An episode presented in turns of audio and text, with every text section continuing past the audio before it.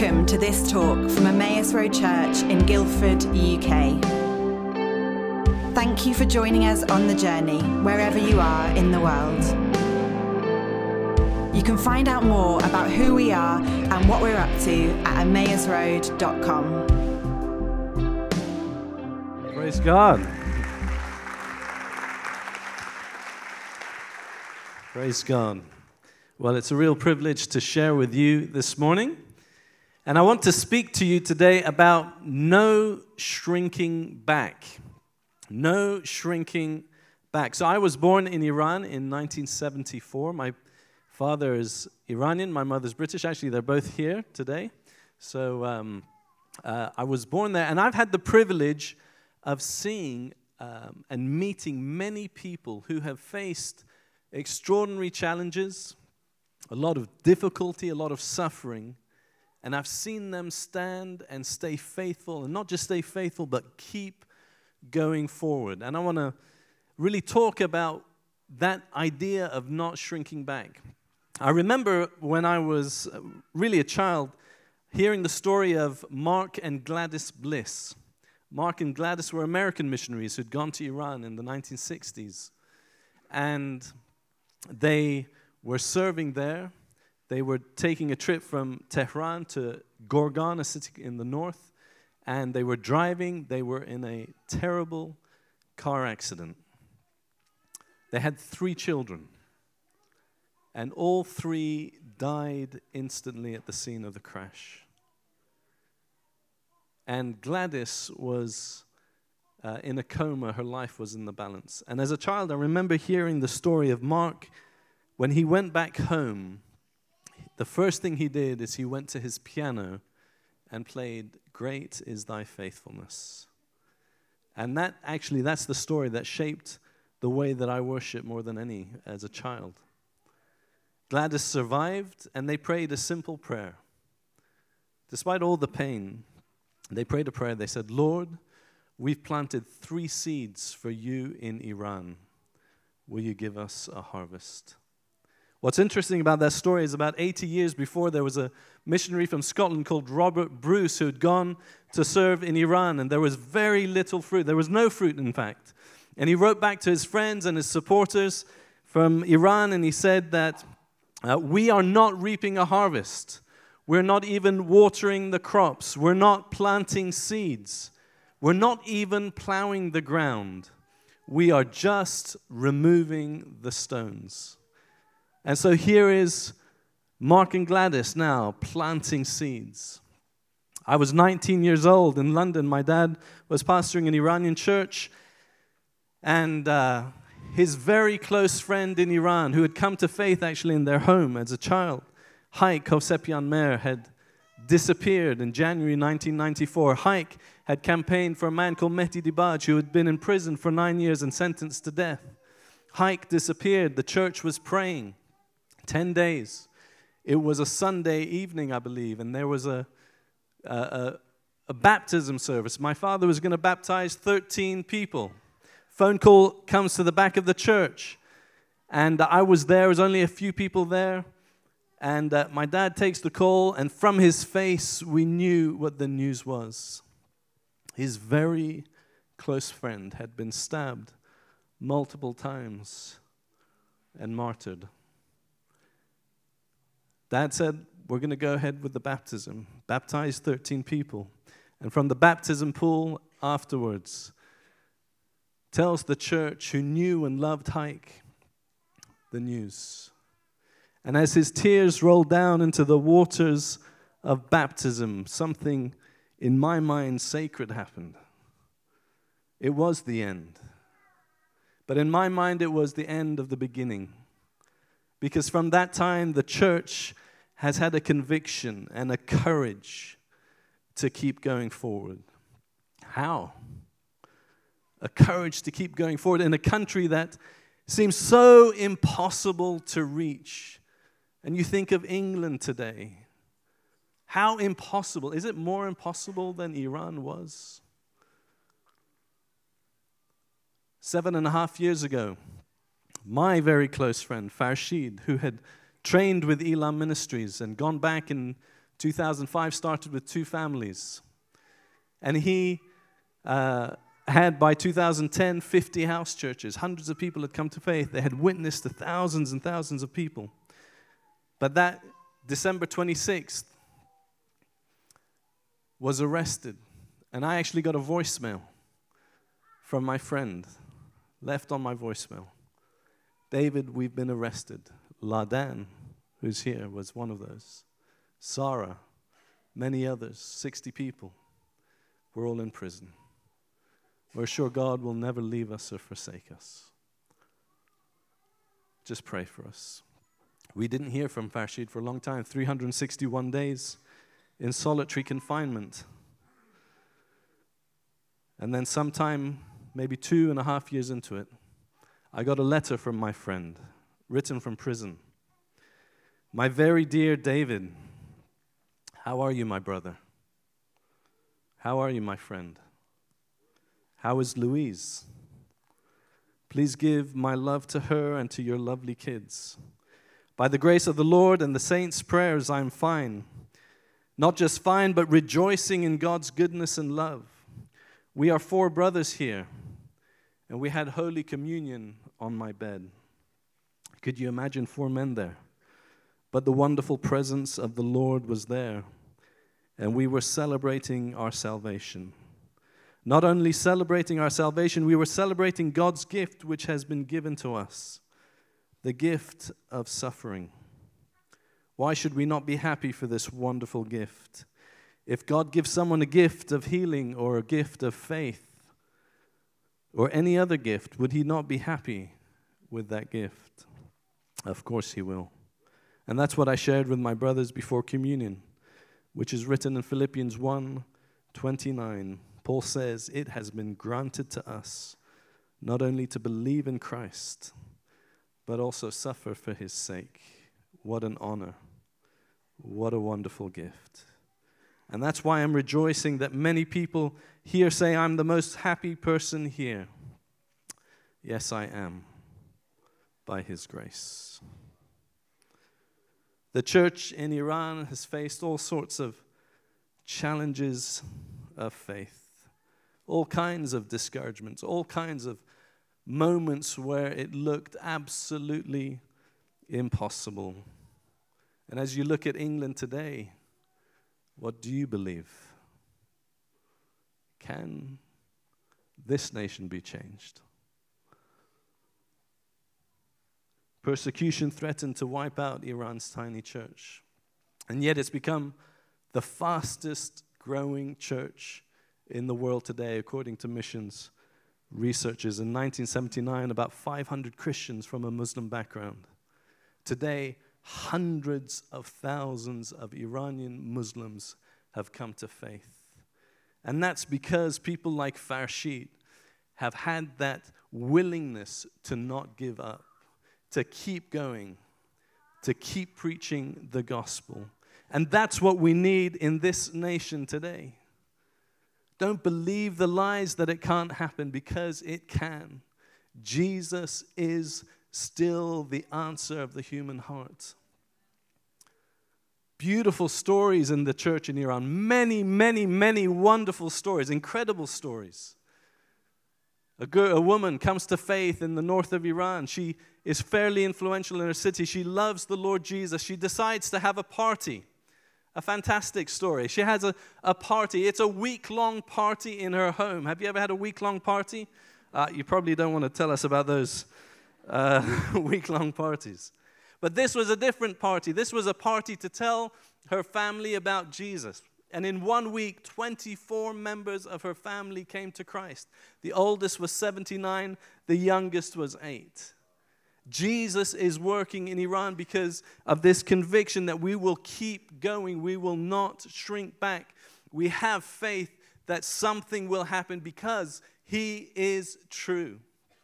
I just heard a beautiful story, a testimony of a young girl in Turkey. Her and her family were about to go to Greece on a boat. You've seen those pictures of the boats, those rubber, those inflatable dinghies were packed with people. And she'd heard that this was danger. She'd heard that people die. She was afraid. The night before, They were about to go. She has a dream. And in her dream, Jesus appears to her.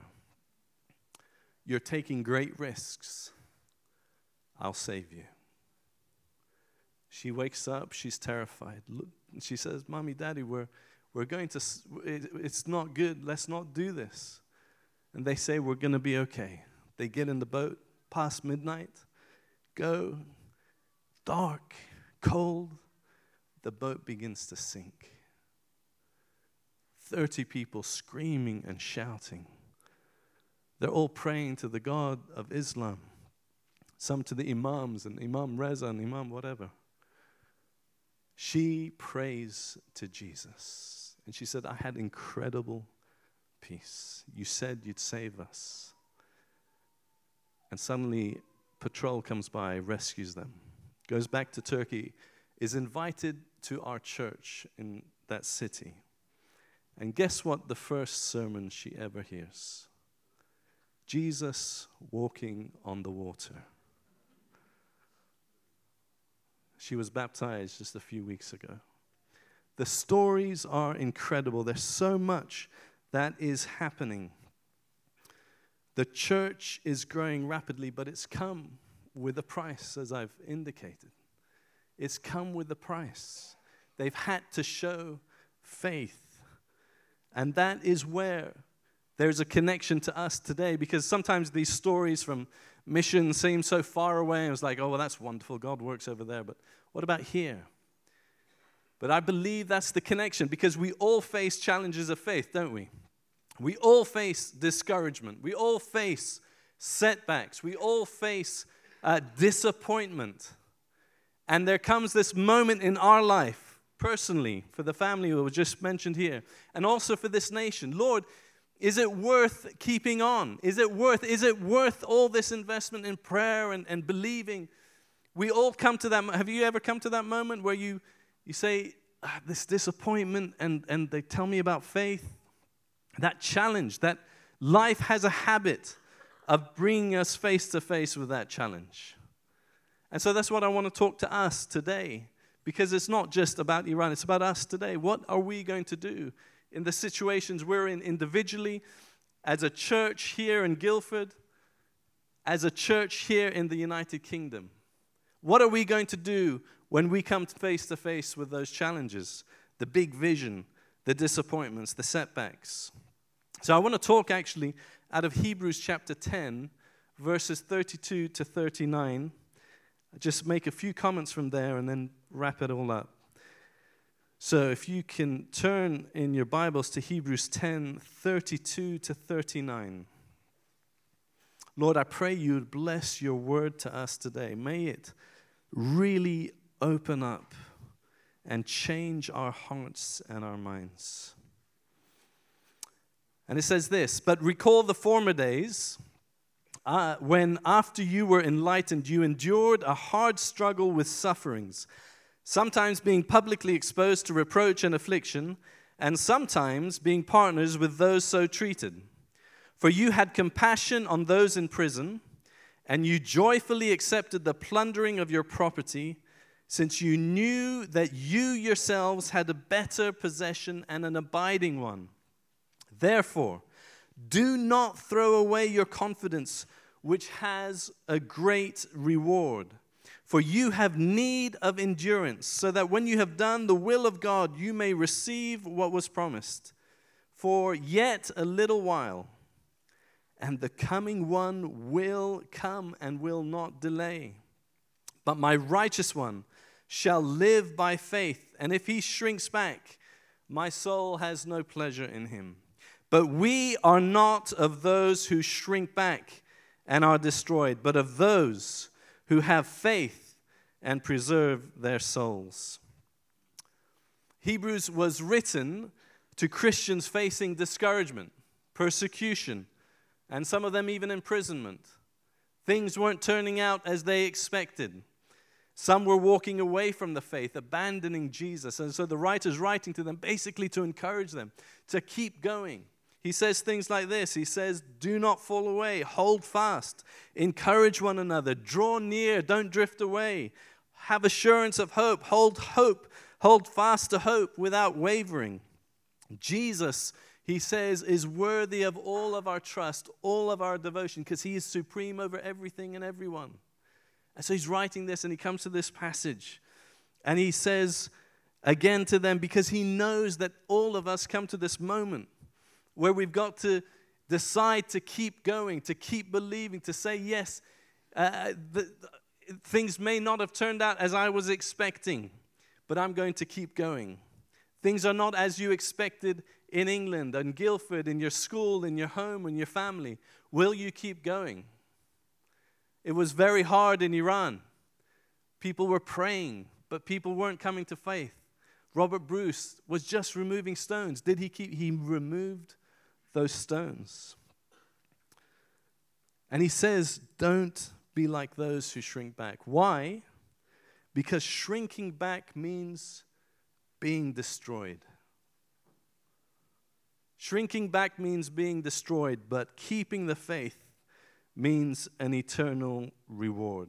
So, three quick things. Number one, he says, remember what it was like. Remember when you came to faith, when you first were enlightened, when you first, first had that moment where you understood what Jesus did, you were so excited to do, you would do whatever, right? You were, you were so ready. You said, Jesus, sure, I'll do, I'll do whatever.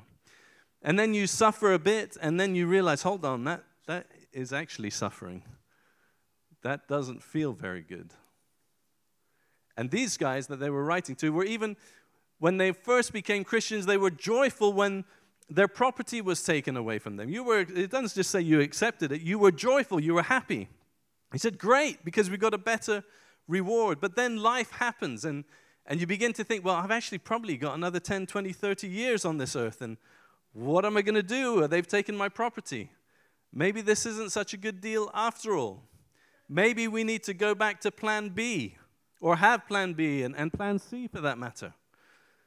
And he's saying, Don't give up your confidence, number two. Don't give up your confidence. And I want to say to Emmaus Road, to the church in England, don't give up your confidence in Jesus Christ. Never give up your confidence because He will bring the reward. The promise will come to you. In your family situation, don't give up your confidence. And it's so tempting, isn't it, to think it's not possible because of disappointment. And so you begin to think, Lord, how can I keep my confidence? I want to tell you the story of Asreen. Asreen is a wonderful part of our team. When she was four years old, she's a Kurd. The Kurds have suffered greatly over the years. And uh, when she was four years old, the government of Iran, the Ayatollahs, killed six of her cousins.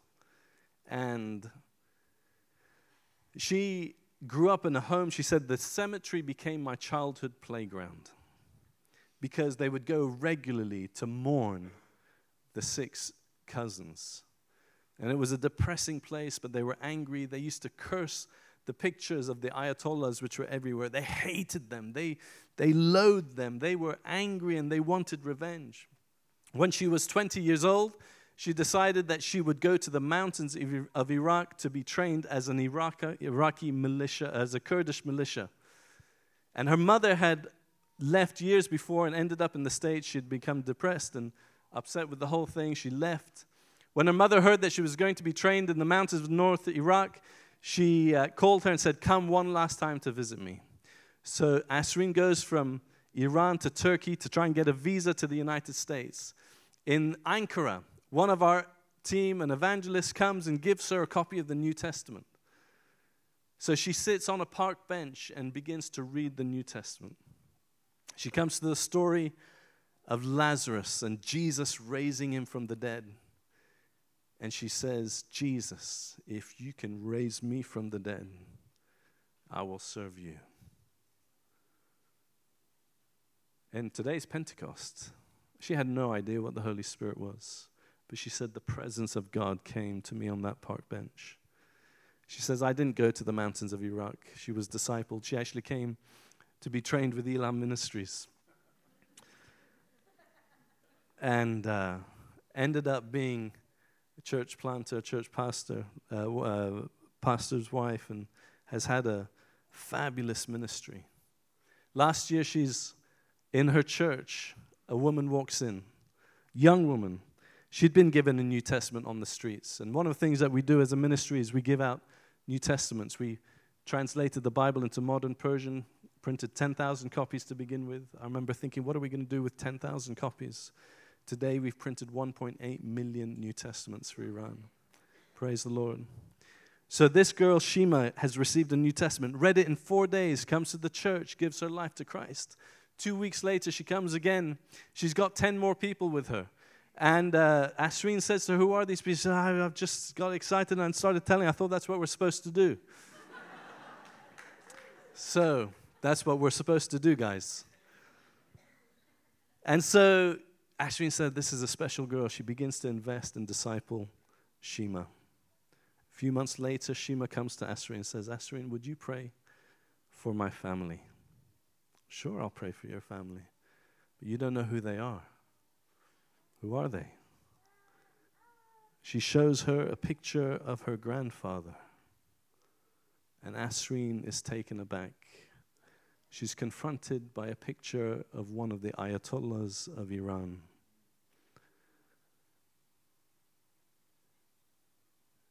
She knows that there were so many times that she could have given up her ministry. One day, her child had been, their house had been broken into, and her son, they nearly tried to abduct him and take, kidnap him. Bombs and uh, fighting on the streets of where they lived. So many opportunities, people telling her, You're crazy to do this. Somehow they kept going. Here she has a reward because she notices that her heart is totally transformed. She said, I looked at that picture and I had a heart of love and compassion. I used to curse them, now I was blessing him, asking Jesus to save his soul. My friends, when we keep going, there's a reward. She has a little reward here, I'm sure the reward, she's seen a little of the reward here. The reward is going to be so much greater. And then the final thing he says, and the coming one will come. The coming one will come. My friends, why do we keep going? Because the coming one will come. Jesus will come again. He is coming back and he will not delay. I don't know how what his timetable is for not delay, but it says he will not delay. He will not delay. The coming one will come. Therefore, we do not shrink back. My friends, Jesus will come. And I want to see an England full of the praises of Jesus. And I believe it's possible if you have faith, if you have a big vision and you have faith for that. Because I've seen it with Iran when there were so few. I've had that privilege. And I believe it's possible in the United Kingdom as well. Challenges, yes, always. Always challenges. I don't even know what time it is, but I'm probably okay. I'm fine. Pete says I'm fine, so that's okay. Always challenges. Can I tell you one more story about Farshid? So I was I was um, had the privilege of going to an event called Lausanne. Lausanne was uh, a congress of 4,000 church leaders from around the world. So Farshid and I were there together, a few others. And it was a long conference. It was in Cape Town, South Africa. So if you know anything about Cape Town, it's right on the tip of South Africa, and it's beautiful coastline. But then there's something called Table Mountain, which is 4,000 feet high. So we were there in the conference, and we got to know a few American guys. And they said there was one afternoon off or day off actually in the middle of this long conference. People could do whatever, networking. And these guys came to us and said, We're going mountain biking on Table Mountain. And um, we thought that sounded great. Now, we had four young children at the time. I was certainly not fit at all. I hadn't ridden bike for years. Neither had Farshid, but we were young and stupid. And uh, so we said yes, because I was imagining we go to the top, get some bikes at the top, and uh, just ride around, have fun, you know, like little kids on their scooters or whatever. So we come down, and these guys come basically in sponsored cycling outfits, you know. And I should have known better, but we went, we got in the car, and we were driving. I was fully expecting this car to drive up to the top of the mountain. We come to a sea level. I could see the sea. And so I could see the mountain. And we're supposed to. So we get the bikes, and I'm looking for a white van that we're going to be putting these bikes in because there's no way we can ride from here. But these American guys get on the bikes. And I'm thinking, oh my goodness. So we get on the bikes and uh, we start. After five minutes, if you haven't ridden a bike, uh, once you go a little bit uphill, you're, you're, you're burning. Five minutes, I'm burning. Farshid is burning. Then we come to this one part, and, and there, it's literally like this. And I have to get off the bike, sort of push it up. I can't work out. Is it harder walking up with the bike? carrying it. Yeah, I mean, just these guys come back down and they say, Oh, don't worry, it's hard for us. We've ridden 5,000 miles this year and it's hard for us. 5,000 miles, now you tell us.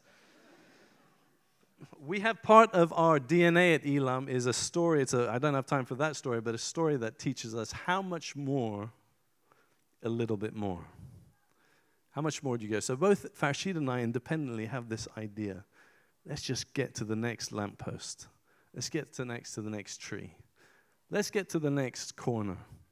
So we keep going, and about an hour and a half later, and it was painful. There were so many times I wanted just to turn around, go. It would have been so easy just to turn that bike around downhill, freewheel down, comfortable. But somehow we decided to keep going. We're in the next corner. Let's get to that rock. And then we get to the top. And it was absolutely gorgeous. A day like today, clear as can be, beautiful, one of the most exhilarating moments of my life. And I suddenly think this is like the Christian life. People invite you along, say, Come on. You say, Yeah, sure, that sounds great. And then the challenges come the difficulties come. You say, I was not expecting that. That's ridiculous. You want me to give up that? You want me to do that? You want me to believe I can get to there? And though it's so easy to give up, to shrink back. And so I'm sharing this. I said, but those who get to the top, what joy, what peace, what, what a moment of satisfaction. And Farshid says this If I'm ever in prison in Iran, I will remember this day because I know that it's worth it. And it was two months and five days later that he was arrested. The rest of his letter says this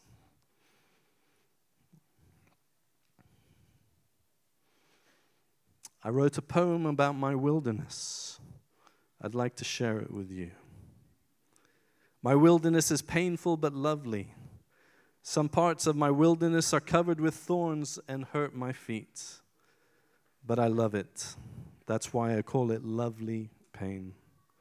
My wilderness is so hot that my tears disappear before falling on the ground, but it is cool under your shadows. My wilderness is so hot that my tears disappear before falling on the ground. Sorry, I just read that. I just moved my page.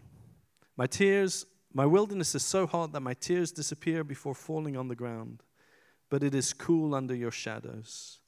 My wilderness is like an endless road, but short compared to eternity. My wilderness is dry, but an oasis with the Holy Spirit's rain. My wilderness seems to be a lonely trip, but I am not alone. My wilderness is dangerous, but safe, because I dwell between his shoulders. So I love my wilderness, because it takes me to the deeper part of you, Lord, and no one can separate you from my arms forever. My friends, I pray that you will not shrink back have confidence. Hold fast to the confidence. You have need for endurance, he says, so that you take hold of the promise. And there are promises for you, for your family, for this church, for this nation. So that's my prayer for you. I want to give you one little thing that you could do if you want. You can take your phone, you can take your Bible. If you have a pen, you want to post it on Facebook or Twitter, just write this as a commitment to the Lord Jesus, I will never quit. Jesus, I will never quit. If you want to write that as a commitment to the Lord now, I will never shrink back. I will have faith in you. That's personal and also, I believe, for this nation. Don't stop believing for the United Kingdom. Don't stop believing. Never quit. Because He will do a great work. Can I pray for us?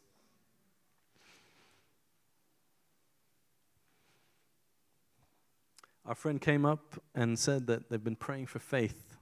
So I really do. It's interesting that that was being birthed here in prayer. So I do believe there's a, a moment here for you if you want to really rise up in faith, whatever your circumstance, because we all face it. We all face this question. So, Father, I pray for my friends in this church, for myself, for our family, for this church that we would never give up. We would believe, Lord Jesus, that you can do great things. Lord, we would play our parts, whether it's removing stones, planting seeds, watering seeds.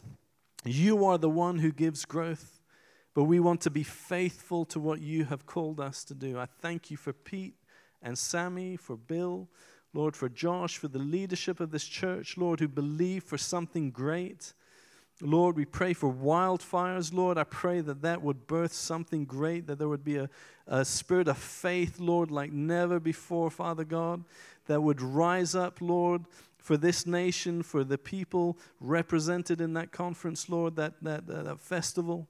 Father, I pray for the children today upstairs, Lord, for the youth as they go and and they have this Holy Spirit boot camp, Lord. I pray that today you would do something miraculous in our hearts, that you would birth faith, Lord, that you would give us courage and strength like never before to keep going, that we would not lose our confidence, Lord. Lord, we do have need for endurance, and we know that by your Spirit we can stay strong. And so I pray that we would be a church, Lord, that is known for its courage, its faith, its confidence, its conviction. Lord, because you, the coming one, will come. Lord, you will not delay, and we are not of those who shrink back, but those who are faithful and preserve their soul. So, Lord, I pray that you would birth something fresh in us, Lord. In Jesus' name, amen.